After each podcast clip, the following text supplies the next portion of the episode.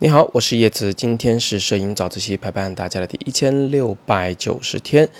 抱歉，今天的早自习又迟到啊，主要是因为前两天不是自驾从北京开回了株洲嘛，然后一回到家里呢就有点生病了，可能是冷热交替导致的感冒，呃，做了两趟核酸，去趟医院开了点药，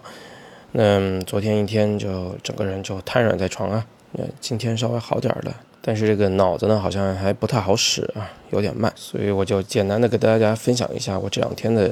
这一些手机随拍的照片好了。虽然不算是啥作品，但是呢，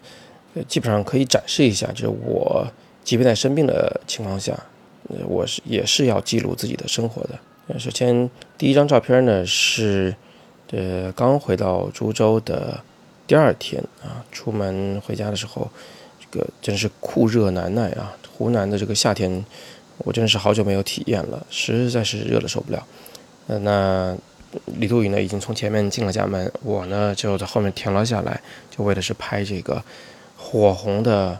小椅子啊，这个光影在上面挺好看。我又是学那个 v v n 的，把自己的影子拍进去，跟这个场景来了个合影。然后第二张照片呢，就是已经在了呃这个核酸检测点了，呃立贤村党群服务中心。这个离家里挺远的，但是呢，因为这里人少，所以我们开车来这儿做了检测。这个外边看上去是非常漂亮的一个楼啊，但是做完核酸，嗯，从左边的小门拐弯出来的过程中，你就会见到第三张照片，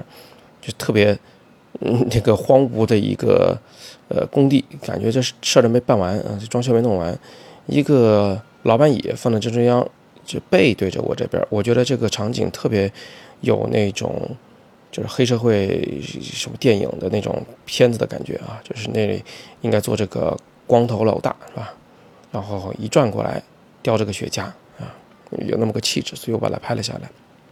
这里我用了个小技法啊，就是我是平拍的，就是不仰不俯，所以所有的竖线条现在都是竖直的，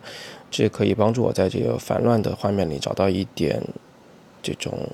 精细化构图的痕迹啊，就是不仰不俯的平拍。然后第四张照片呢，就我已经在医院了。你看，就是，嗯，我面前呢有一张病床，我呢是刚刚被抽完血，啊，然后坐在这里等着。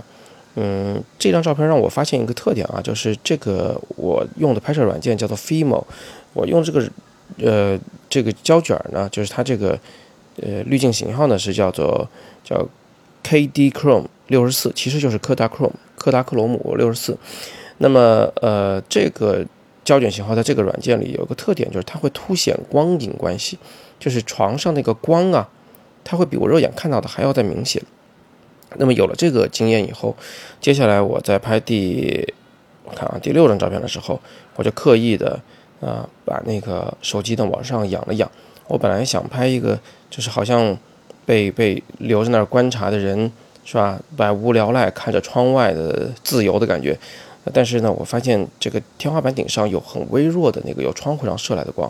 所以我把这个手机呢往上扬了点，多拍了一点天花板，少拍了点窗户。那原因就是我发现这个呃软件会强调光影关系，果然天花板上那一团白光的那个效果啊，比我肉眼看的要明显得多。所以这也告诉我们，就是当你喜欢用一个。嗯，软件来拍照的时候，用某种滤镜效果来拍照的时候，除了对它的色彩要有一些规律上的掌握以外啊，你也要对它的这光影啊的其他方面的特色有一些掌握，你才知道用它拍什么会更好看一些。那么接下来呢，我就用它拍了一张这个医疗废物垃圾桶，这玩意儿在疫情期间看起来是挺恐怖的一个东西啊，黄色的，很扎眼。呃，也正是因为黄色是警告色，是吧？自然界中是黄黑相间的这个叫什么蜜蜂啊，它也是看上去非常有毒的一个玩意儿。所以呢，这个这里的黄是非常扎眼和非常看上去有点恐怖的。相信大家看到这张照片的时候，不自觉的啊，就离自己的手机又远了一点。嗯，这里左下角的黑色的杆和右下角的那个黑色的电源线是我刻意放进来的，呃，是构图的一部分啊。也也是因为他们的存在，这个画面的场景感才会更加强烈一些。因为医院里面嘛，它也是很生动的一个地方，也不会是说真的整洁到一尘不染呢，一点乱东西都没有，也不会的啊，总有一些小东西会让你觉得这还是真实的生活。那么再往后这张照片呢，就是李杜宇正在聊手机，然后呢，我门外啊，这个发热门诊的这个全副武装的工作人员正在这个给其他的黄码的人做核酸检测。嗯，当然我是绿码啊，这个大家不用太担心。那接下来呢，就是刚才那张床上啊，我突然发现它有一个医院的一个名字嘛。嗯，再加上有点光影关系，我就把它拍了下来，形成了一个弧形构图和一个斜线的构图和光影关系的三重的关系，就是已经非常无聊了，所以就到处找东西拍嘛。呃，那刚才在那个黄色垃圾桶的左边呢，其实还摆着一些这种蓝色无纺布的那种一次性床单，就是如果你要躺床上的话，他会先给你铺这个的这个一次性床单卷曲在这里，显得非常的有意思，像一个无穷大的那个符号，无穷的符号。然后我就把它给拍了下来。这里左上角的黑和右下角的黑两个黑的三角形也是我故意留的。中间的那个无穷符号里面呢，其实它存在着很丰富的立体关系。举个例子，右上角的你可以看到